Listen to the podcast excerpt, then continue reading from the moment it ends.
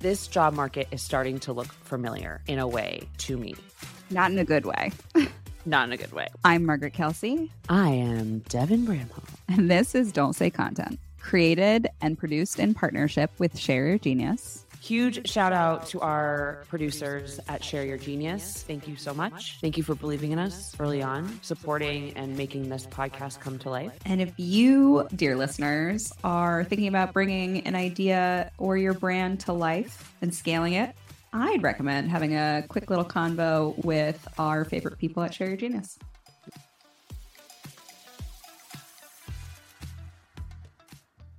This job market is starting to look familiar in a way to me. Not in a good way. Not in a good way. Well, I think it's good in terms of getting talent to be talented again mm-hmm. and normalizing salaries a little bit more and increasing productivity. But that's not, we've already talked about that. Yeah. What's interesting to see is people have to try to get jobs again and they are struggling. And particularly in the marketing category, I, f- I feel it is challenging because you are bridging this gap between creative production and measurement. Yeah. I was going to say technical acumen, but it is, it's more of the ops and measurement. Right. And so, how much on your resume, for example, are you saying, talking about outcomes versus things you produced? And this is probably one of the biggest, the most frequent edits that I make to other people's resumes who are going for anything management and above. Because the thing that got you to management was an ability and talent to produce and have creative ideas and then execute them. Immediately after that, you have to be able to report on outcomes you generated using other people, not yourself. And so Ideally, if you're doing it right, some people are still doing it with a lot of themselves. But if yes, if you're doing management right, it, yeah, it's based on the work of your team. Right. So saying things like, I produced XYZ and created this asset, you're automatically shooting yourself in the foot for a potential employer because your role is to coordinate others to produce things that then you report on the outcomes. People talk still talk about what they're producing and not the outcomes, which doesn't position them as a manager. The other thing is they say so many things. Mm. At Animalz, I was involved in hiring for like a long time. And we were we were consistently evaluating and updating our hiring process because it's really difficult to hire creatives, which we can talk about in a second. So I have been doing this for a very long time and with a lot of different people. And I can tell you, we don't read a really long cover letter. I know. I know. The cover letters are kind of the worst. I think it's more pat like you're not I don't want to say pattern matching, but it's more like you you look at the resume and match it up to what your own understanding of what you wanted for the role is and whether how close that person is and w- if the outliers are acceptable outliers or if they're messy outliers. But but Devin, I think this is the thing too. Like it's hard to make that leap from individual contributor to manager. It's hard to talk about when you're manage managing what the outcomes are.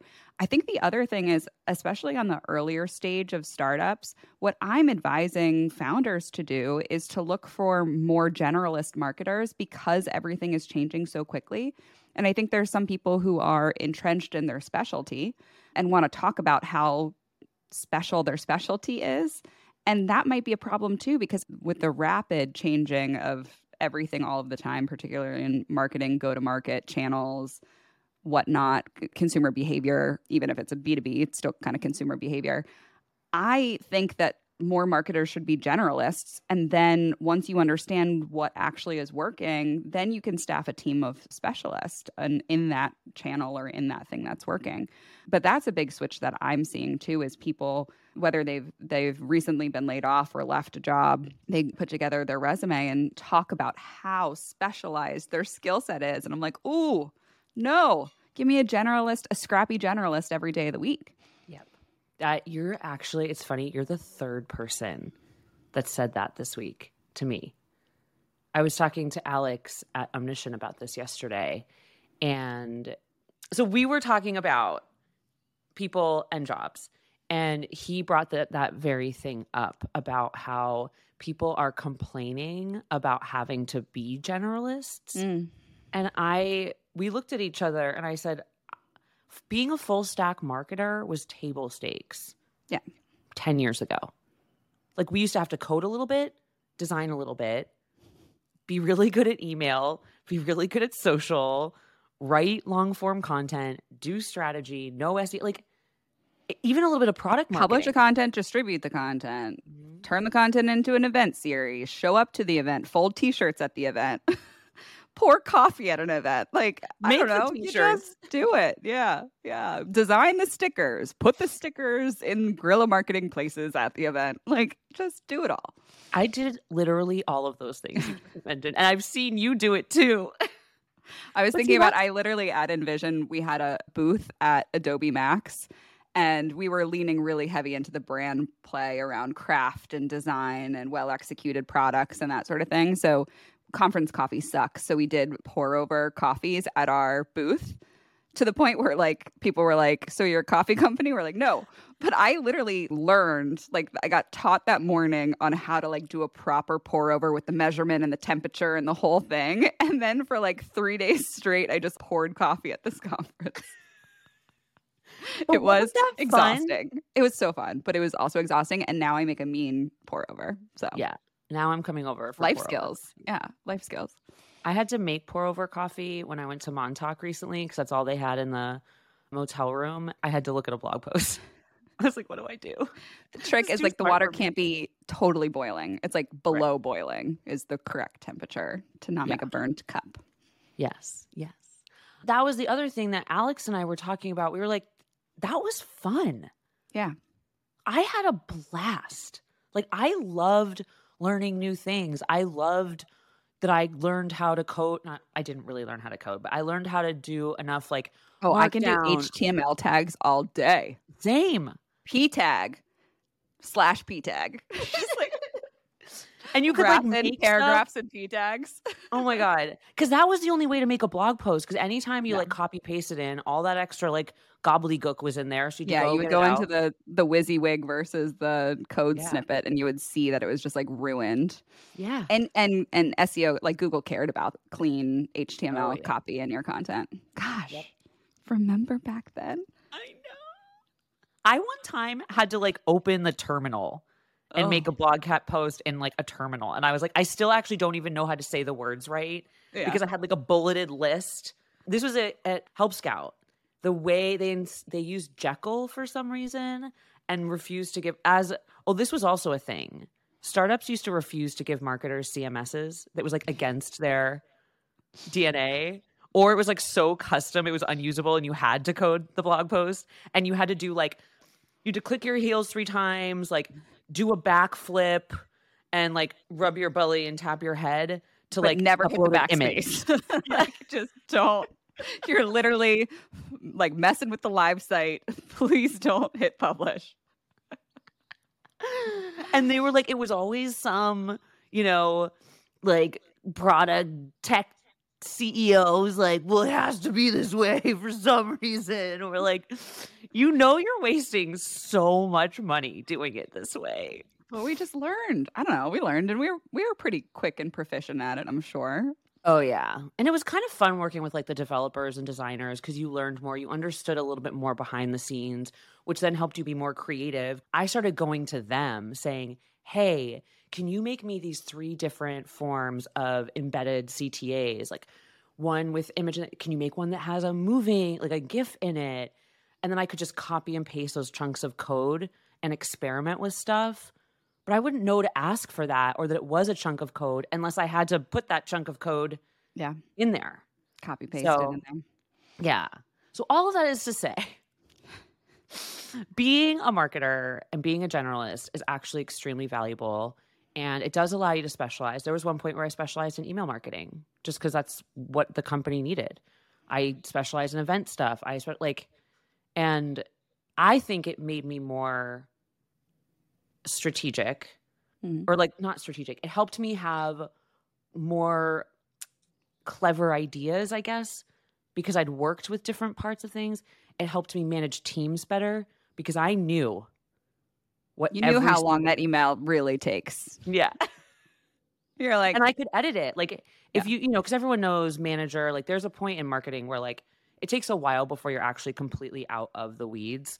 And so you need to be able to go in and look at that code and level your team up and help them see how to clean up even the email HTML, right? You need to tell them like, you know, you could you could help your team for a while. Yeah. Until they got better than you. And then you're like, hallelujah. Show me the way. oh, that's like me with, I feel like demand gen right now. There's so many new tools like 6sense and all these other ones that I kind of go a little cross eyed at. And I'm like, just hire really well for those ones. Yeah. Just find somebody that seems pretty good. I just did that with a client. I was like, we hired for a, a demand gen lead. Yeah. And I was like, they seem smart, They seem like they got it going on. Yeah. who are sort of coming up in their marketing careers. And they're So really what's your it sounds like you're I, I don't want to preempt this, but it sounds like you're on the precipice of giving really good advice based on the folks that you have been coaching right now. Yeah. Drop it to us. Give it to us. This is such a sultry podcast. So one is there were two things that I've seen around the resume. One is putting the kitchen sink in there, thinking that you need to make it two pages and include things like your education, your awards. It's almost like they think they need to prove every accomplishment they've ever had. And we don't read that. Um, we also don't read every job you've ever had because LinkedIn. And so it's like highlight the past like one to two, maybe three jobs if you have to, and go deeper into what you accomplished there. And that to me is a richer resume. Link to your work. Mhm. Show me wherever you can. I know it's not always possible given the role that you're in, but like the kind of show don't tell, go deeper, focus the cover letter on me in a meaningful way.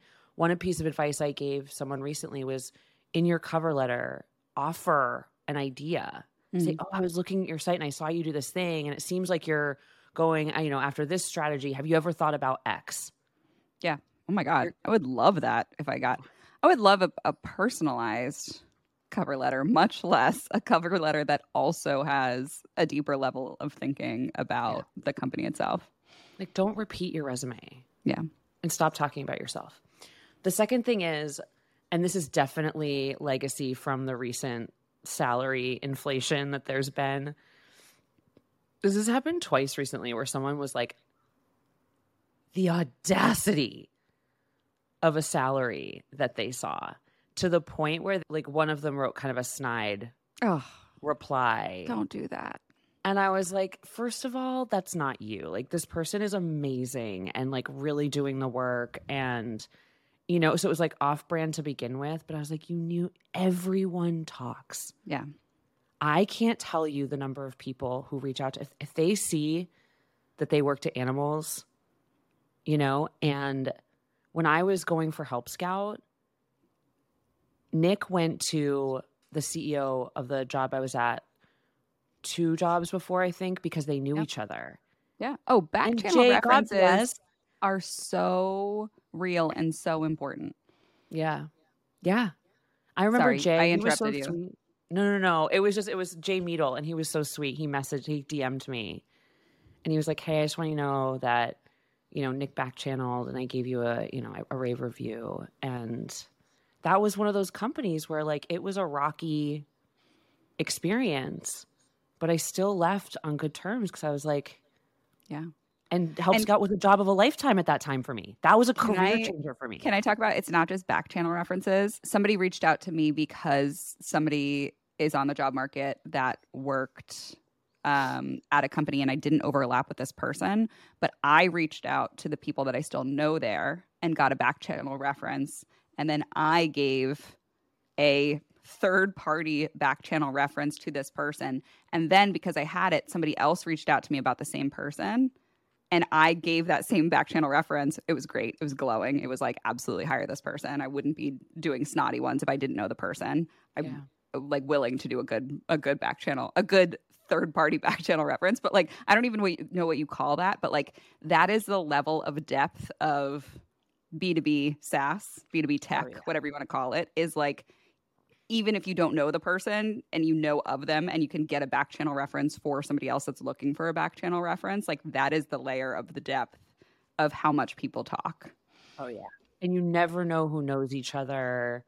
Like it is so I almost did I did something similar recently where somebody because I didn't most people didn't report directly to me towards the end. Yeah. But I knew who this person reported to.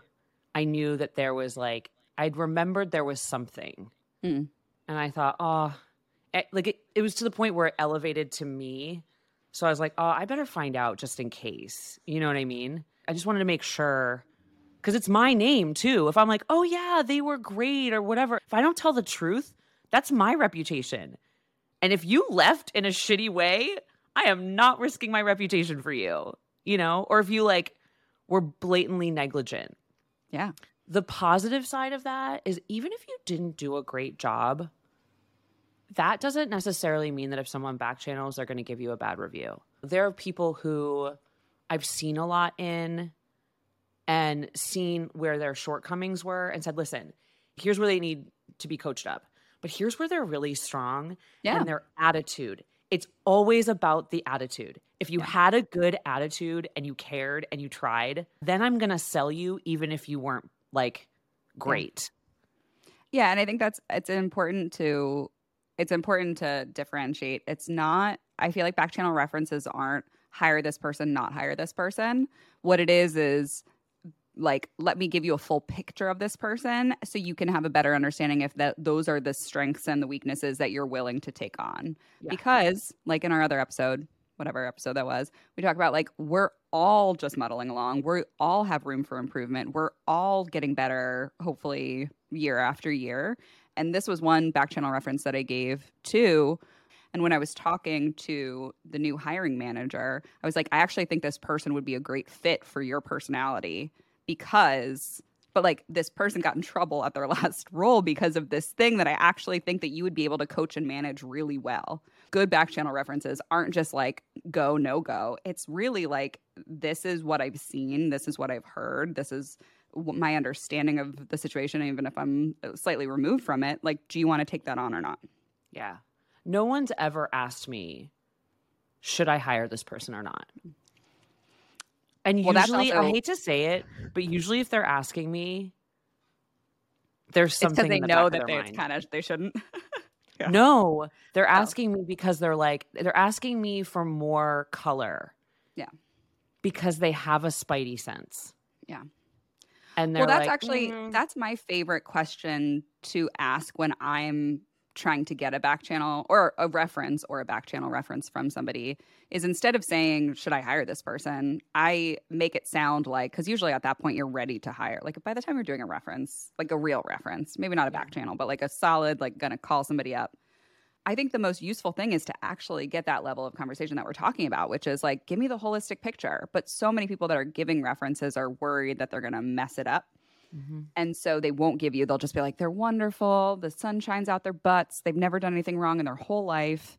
And that's the, the thing that I have actually found to be really useful is is you are talking about the fact that you're going to hire this person, but as their hiring manager, you want advice from them on how best to make sure that that person can be successful. And when you frame it in that way of like, how do I make sure Devin is successful?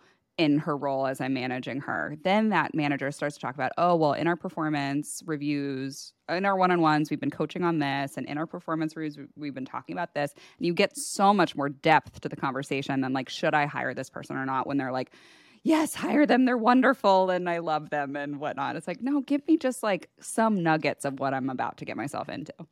Yeah. I don't I think references are such garbage. We didn't weight them very heavily. We just they were at the end we we're like just in case. Yeah. But we hired people that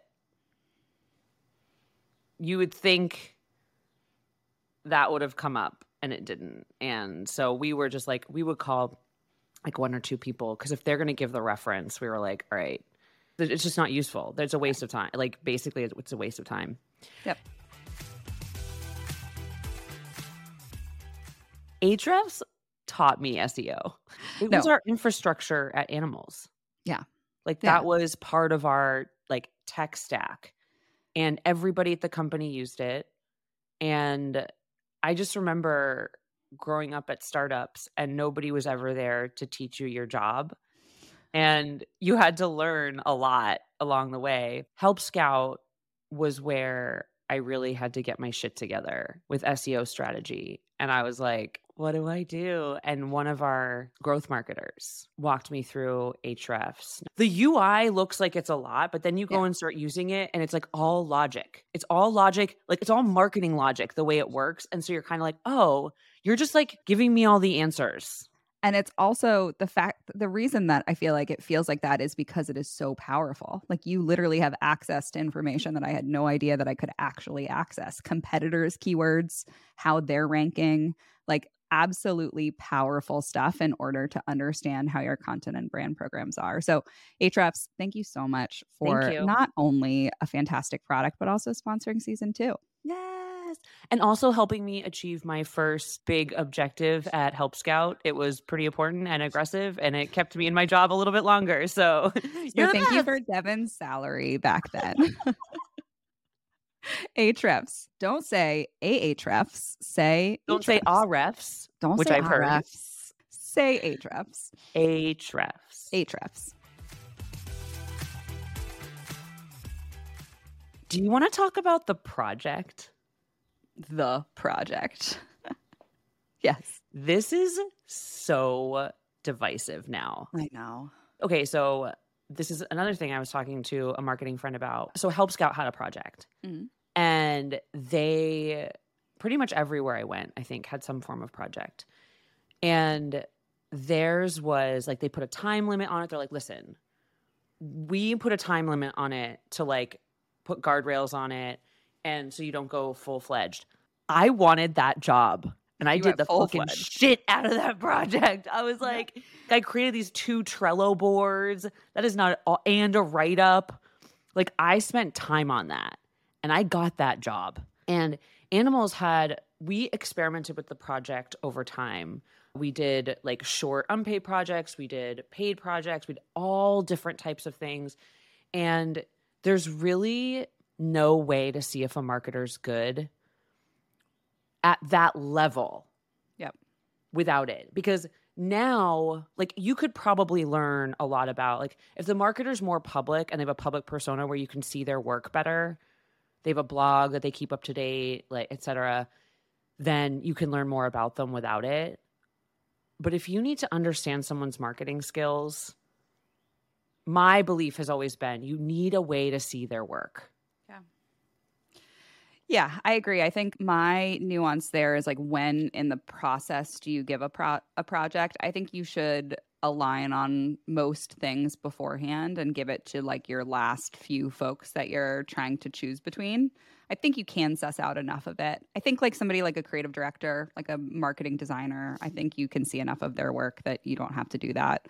They ha- usually have portfolios or you can see the brand that they used to work on and see whether or not it's high enough quality in the and the assets that were being created.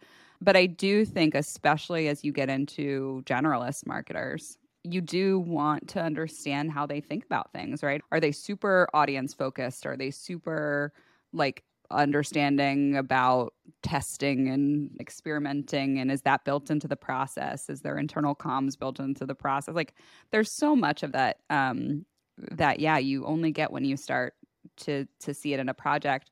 I think that paid projects are fantastic right? I think if it's an unpaid project it needs to be time boxed to a really short period of time like you said Help Scout's was where it was like don't spend more than an hour or two on this or i don't know if that's was the direction but i think that those things are important and i think paying for projects if you have the budget to do so is a really lovely signal to them that you value their work and are not going to railroad over them if once they're in house Yeah, I don't know. I have a different I had a different experience with that because we were, especially in the beginning, I was like, we have to pay them for their time. But like, the problem is you get a lot of garbage articles. And so it's actually not economical. And so it doesn't like, that's when we were like, okay. First, it was like, make it on a topic that we would never write about. So the work is not like, they don't feel like they're giving work away. Two is like, try because I think in the beginning they had to write like I think they had to write a full article. I don't remember. Or maybe it was an outline. I think we went to outlines. We're like, okay, just outline an SEO piece. Like, here's the topic. I don't think people realize how much time we put into throughout the history of my time there, how much we put into learning from the hiring process and adapting it to try to find, to try to suss out both creative abilities or like, you know, writing, I guess technical abilities like writing and SEO and sort of people abilities. Like we I remember creating a fake company with fake, you know, and kind of giving them the criteria. And so I think I don't have that same view. It would be nice if you were asking them to create a full thing, and you should. I think the time box is actually really helpful if you're giving them the right work to do in that time box. Yeah. Because we know, I know what you can do in that time. Yep. And it's not about what you accomplish at the end of the day. Like if I give you two hours to do X thing, I'm not evaluating like, did you get far enough along in it? I just want to see your work at all. And I can probably tease out from whatever it is that you did. Really, all I'm seeing is how you think Yeah. how do you think and how do you write? And it's like then and then the next level of that, Devin, which was my favorite thing to do, is once you have that project, the hiring manager looks at that project, does not bring them in for like a panel review or whatever to look at the project in front of people. That's scary and terrible. Um, unless you're, I don't know, hiring for somebody that's really important for them to to present in fr- their work in front of people. But I've seen that happen before. The best thing is you as a hiring manager set up time with the candidate to review the project and you deliver very pointed feedback about that project and see how the person reacts. Yeah. And that was the best predictor of hiring somebody on that was going to be successful on my team is could I sit with them on a call, give them pointed feedback about their work and see how they react to my feedback if they were like, oh, yeah, let me take another round at it, or like, yes, absolutely. You know, I had a, you know, I didn't want to spend time there because I wanted to spend time over here, but I understand like that's important. Like the way that somebody accepts feedback is so, so important. Are they self aware? Are they gracious? Did they thank you for it? that was like my sneaky thing. So if you're in an interview process right now and somebody, uh, a hiring manager, is going to do that and take time with you to review the project, please, please, please, please, please accept that feedback gracefully. Yeah. We did that. It is part um, of the um, process. yeah. That was like our thing is like you to do it and then we give you one round of feedback and we want to see you incorporate it. Yeah.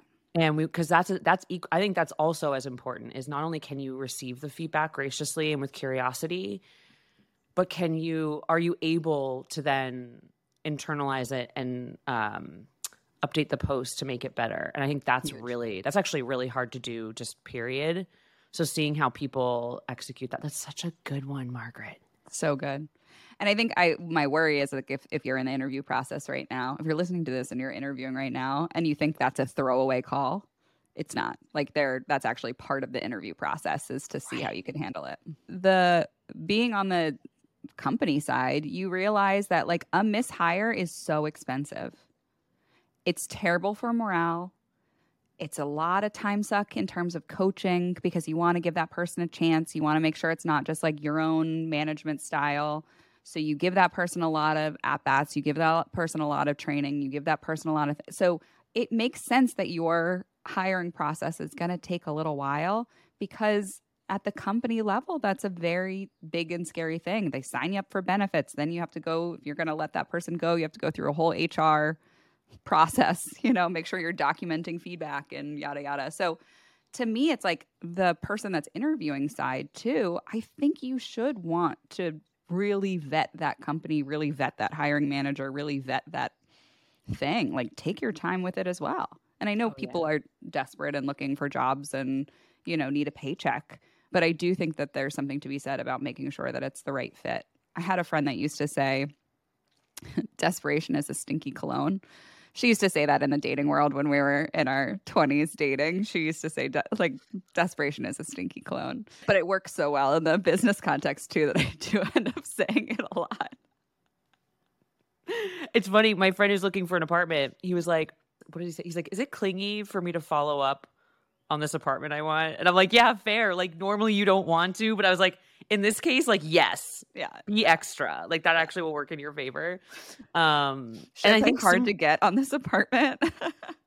no, but I think that's true as a job. Like, I, I remember when I was a little baby coming out of college working as a secretary at a design agency and there was this young man who was the son of someone that the president of the company knew.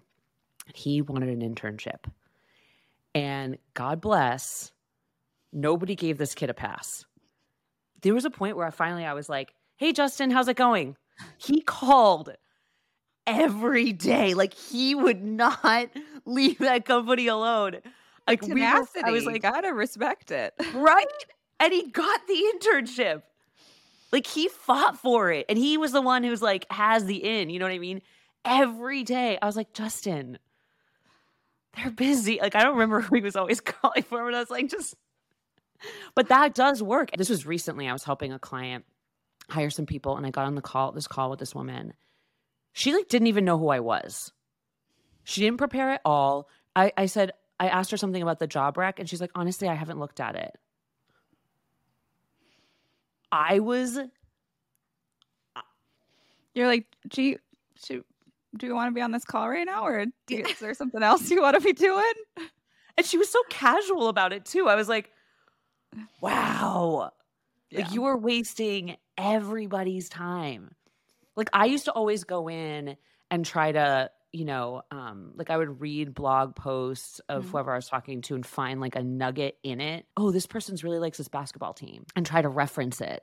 Yeah. And the number of people who even got on the phone with me when I was at the CEO level, I was like, this is flip side, Alley Tunnel. I was, she was coming through as a strategist and she got on the phone with me. That girl knew everything about me. She was like too much or? No. Because i i remember looking at her resume and i wasn't totally sold on her. I forget why. And we got on the phone and i was like oh she did the work and it wasn't like flattery that got me it was just like she knew stuff i had done she'd watched videos she had feedback on them and i was like this girl wants to work here this woman yeah. sorry Ooh. and she was great Good catch. Good catch. Um, yeah. If she wants to work at Animalz, I guarantee you she's a woman, not a girl. if you're if you're considering hiring her, uh, that's child labor laws yes. makes it makes it so it definitely is a woman. Yeah, I think yeah, I think that there there's that's what I yeah, I think that's teasing out the desperation part. Like desperation is like you just want a job and you don't care what it is, so you're mm-hmm. showing up to calls. Desperation is not that you want the job so much that you do the work behind it. That to me just feels like you're a capable, thoughtful human being rather than yeah. like, I need any job. So I'm going to spray and pray my resume out there. Actually, you know what? When I was in college, I really wanted to do fashion writing. There was this company in Boston that produced a lot of events in the city, and some of which were these like fashion shopping events. And I went and wrote like three articles one was on how hats were coming back. And I went and interviewed, I like found these like three haberdasheries in Boston and interviewed people and wrote them up because I, I just went there and I was like, I want to work here. Hire me. And they did. You know, no one even asked me for it. I was like, I'm going to do this, you know? Hey, Devin, do you know what the best part about our show is? Tell me. We make so many new best friends that hang out with us every week. It's kind of weird that we don't see them hanging out with us every week, but we really, really appreciate the folks that do. And so if you want to be in our lives and us in your ears, on a weekly basis. I want you to go and find that subscribe button wherever you are listening to this podcast and let's be friends forever. And please rate and review because it really helps support the show. We love you bunches. Should we talk about David? I think that's another good example. Yeah. Our Yeah. intern. Yes. So I, my old boss, Suni, teaches at Rutgers, and he asked me to come to his class to talk one day, and I did. And as soon as we were done, one young man beelines up to the front. Like no sooner had I looked down and looked back up, he was like right in front of me. Hi. And he said, Hi, Devin. My name is David. Thank you so much. I want to intern for you, or something like that. And I was like, I didn't even know what to say. I was like, it caught me so off guard. I was like, like, here's my email address. And it worked because then he followed up and he wrote what I loved about this actually was he was really this is sort of the opposite of the desperation Mm-hmm. because I asked him, I said, send me an email and tell me like why you want to, or like what you really want to do, like what is your dream or something. Yeah. Because I didn't even know what I was like. These, this is a bunch of people in an HR cor- degree, and so I wanted to kind of figure out if he was, you know, going to be someone that we could work with. And he was honest. He said, "Listen, I've had a really hard time finding an internship." here's why. And he's like, you know, honestly, I wasn't a really good student in high school, really got my act together in college and this and that. Like he just, he was honest and authentic and not desperate at all. Like you would think by saying that that it would come across that way, but it didn't. It was like, here's the thing, like I will do. I mean, I kind of strung him along for like a month because I was, you know, we were just getting the podcast off the ground. I was really busy finishing up a client, like, but he stuck there and he followed up. And when it came time for us to think about it, we were like, yeah. Yeah. He just had all that energy. He's like, I'm gonna figure it out, you know, blah, blah, blah. And it was just like, we're like, yeah, we we need that energy right now. I think that is something that like I missed even in the workforce. It became so tit for tat. I will do this thing, but you owe me that like you know what I mean? I'm like, where's the passion? Where's the curiosity? Where's the energy? Yeah, the I think it's it's self-awareness and the desire to build something together, right? Like that like real desire like let's build this cool thing together. Yeah. And that will take you a long way. Tell me about a time that you absolutely slayed a negotiation. I don't want to say slayed. Never. Does negotiation like I think there are people that can slay at negotiation. I admittedly am not one of them. I've just had to do it a fair amount. And I've been on both sides of negotiations, specifically on the job front. So I've been the one negotiating my salary at every level and including CEO, which is like a whole thing in and of itself because it turns out there's like no everyone will tell you there's a standard, but their standard is different. Always have equity. You don't always have equity. You base the like so we're not going to talk about that because it's a whole like that's a thing in and of itself. But I would Yeah. say when it comes to negotiations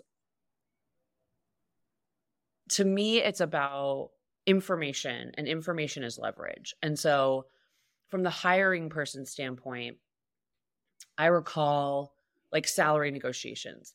Sometimes salary negotiations are more technical than you think they are as a applicant. So we had salary bands, for example, and you create those salary bands based on experience and other qualifications, right?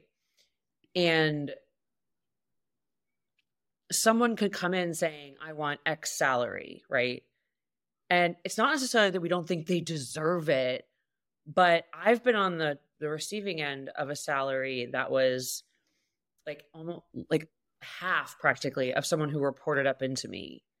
And so it does feel bad when you go willy nilly based on each individual applicant. Like you kind of have to have a standard. And it varies on industry, location. It's never going to be perfect unless you're the type of company like Google that can just pay out the nose. But guess what happened when they did that? like, so I would say, like, what I want to understand if I'm going into a negotiation is what are the standards for the industry that I'm going into so that I can position my ask aggressively, but within the realm of normal. Yeah. Because, like, if you go too high as an employer, I'm like, shit, I really want to hire this person. I would feel bad lowballing them. Yeah. Lower than this. If this is truly where they're used to working and I think they're good enough for that. So it's like, then I'm I'm gonna say it's not a fit because I'm like, well, shit, like they're out of our league. Yeah. Or yeah, the flip is also sometimes true. We're like, okay, you don't this is a, like whatever salary you got, like your talent. We even evaluated your talent on the same level, but I would say more often than not, it's like, oh shit, if you're making that, like we can't, we should. That actually happened to me twice. Two of my now friends were people who applied to Animalz, and I was like, I need you to know that like this says strategist, but it's like not nearly at the level of strategist that you are. So like, can I just? I'm not going to be able to pay you yeah, I was like, this is just like it's not big enough for you, but can we be friends? And now we're friends. Like that happened twice to me. Yeah. So, or you know, in my span there. So I think it's like you know the range so that you can make because a logical back and forth feels better for both sides and increases the likelihood that you get what you want than you being like way off base or them being way off base. Yeah. Well, that's my that's my recommendation is I always try to get the company to give me the number first, the range first. And I know it's a little bit of chicken and an egg scenario, but I used to say by the time that I used to say that in like the intro calls, like, hey, let's not talk, like, we don't need to talk numbers until we both decide that, you know, this is the right fit but also that I'm not outside of what I have understood as market comp, right? Like I'm not unreasonable. There are other things that are important to me outside of salary. Let's hold off on that conversation until until we both agree that oh, this is a mutual fit. That's worked for me before. I think times have changed a little bit where a lot of companies are trying to get salary expectations way way earlier. But by the time a salary, by the time a job posting is live, a salary band or a salary range has been approved internally.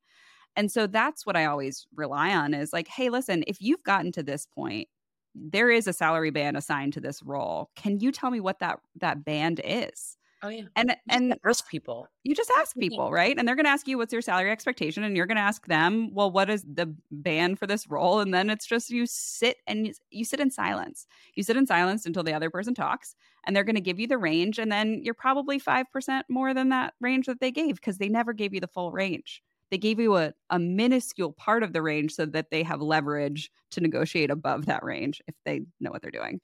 So yeah Maybe. Or you hear the range and you say, yeah, I, I mean, I'm might be a little bit higher than that, but you know, I'm sure that there's other things besides just just behind bes- besides salary that's important to me. That's not the only thing I use to base my decision on on where and when to move. But I think the more you can hold off on that leverage until you both have agreed before you get into like the I'm on the higher end of that band or I'm on that like once you start actually talking legit concrete numbers, you want them to be absolutely in love with you so that way you have that leverage to be able to ask for more money or more whatever else you're negotiating with. And I think that a lot of people maybe do that too early and come in and say, oh, I'm XYZ price that's outside of the band. And they don't have time to fall in love with you then. That is logical. But my experience hiring at Animalz, which is where I hired the most amount of people, was different because we ended up getting to a place where it wasted both of our times where we got too far and realized that the salary expectations were not aligned. And so we began asking folks for their like salary band expectations in the beginning as a means of filtering. And, you know, if you have a good hiring process, like you leave room for outliers, right? So if someone was a little bit outside, say they were too high, but we looked at their experience and we're like, mm, they look good, we're interested, they seem a little high we would just reach out and be like, okay, listen, this role is within this range. And nine times out of 10, they're like, they put a higher range than they even expect anyway. It ended up helping us out a lot. And that's not what the negotiation ended up being about. And I, I agree with you that that has changed immensely. Yeah. Negotiations shouldn't just be about guesswork you know, I've changed my view on that. I used to be with you where it's like, okay, wait, make them fall in love with you. But now I'm kind of like, yeah, but you need to be on I was like, make sure that you're in the appropriate, like, make sure you're still in the ballpark, but don't try to get them to give you 5% more. Like, don't try to negotiate too early, is what I'm saying. Like, absolutely make sure that you're not wasting either time. Like, if this company is going to pay, their, their band is 30K and you want to make 200K, like, get out of there. But make sure you're in the ballpark, but just don't try to like land the negotiation when you're giving your salary expectation or when you're aligning on salary expectations eh, because there's always a little bit more wiggle room at the end. They're always, yeah. We would, I mean, our ranges were pretty narrow anyway. And so, like, we had other ways of showing growth potential in terms of, like, you know, our pace of reviews that allowed for people to move faster, things like that. One thing that I remember from negotiating my CEO salary, it was one of those times where I felt like I wasn't in a good position to be negotiating it because I didn't know what to negotiate. Try to do research, etc. But like, you know, um, Walter's like a probably one of the best negotiators. like, he was really good. I knew I was outmatched, and of course, like I'm always trying to angle for the best situation for myself. I remember talking with Haley about it, and I was like, "Listen, it doesn't matter if we get what we want or not." Because I kind of, I, I actually was, I negotiated for both of us. Basically, I was like, and I was like, it doesn't matter. We just have to make it hard. We have to make it difficult to get to a yes. Like I kind of like, I dragged it out a little. I, I annoyed Walter a little bit because I was like, listen, your leverage is that you know that you at the, that phase that you have more business experience than I do, that you have more CEO experience than I gonna go. Like he had a lot of the cards and he knew I wanted the job. But I also had the other side of like, he wants me to do this and he doesn't want to do this job himself. Mm-hmm. And so I had a little bit of wiggle room to like show him.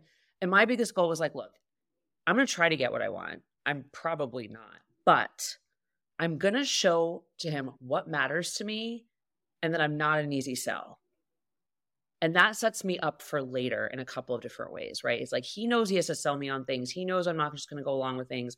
It takes effort to please me.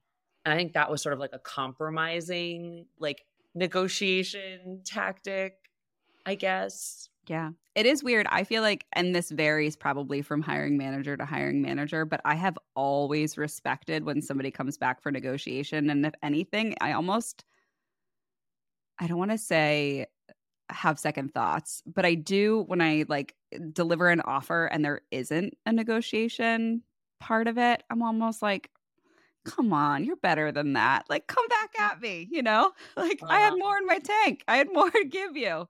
Um, and it's a weird feeling. And I'm sure, and this is not blanket advice because I'm sure that there's hiring managers out there that deliver the offer that they're approved to deliver and have no wiggle room.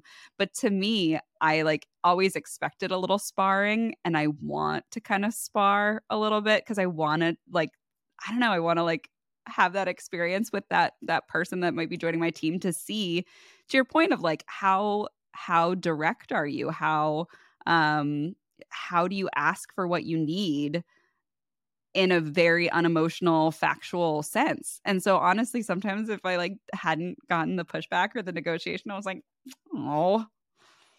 Like, i have a completely opposite per- like feeling on that mostly because like of how exhausting hiring is but I always saw it as a win where it's like if we were able to get enough information, we I mean look, we were we spent so much time working on our hiring process and evolving it over time. Like we were very thoughtful about it and you know, got a lot of feedback. Like we really invested a lot in it. So to me it was actually kind of a win where I was like, cool, we were able to efficiently gain alignment with a candidate and close them that felt good to me. I was like, this is great. Because instead of it being one of the like a blind negotiation or even a negotiation period, it became about aligning, which is what we wanted ultimately when they came in, is to have that alignment.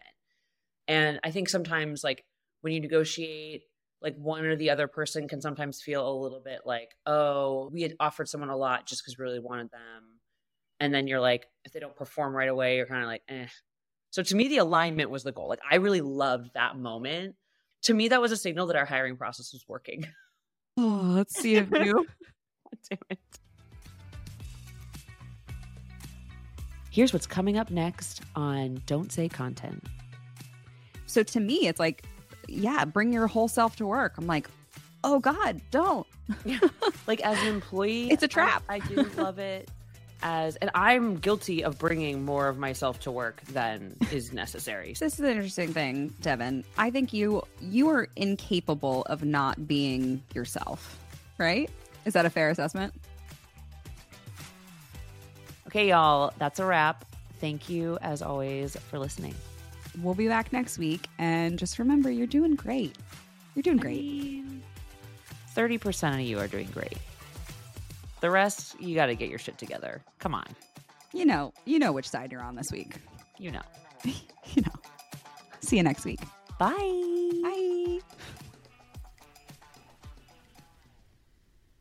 I don't know if you remember that from school of like the kids that got picked to be line leader or door holder. Those were like very important jobs. I didn't go to school. I was Oh, homeschooled. yeah.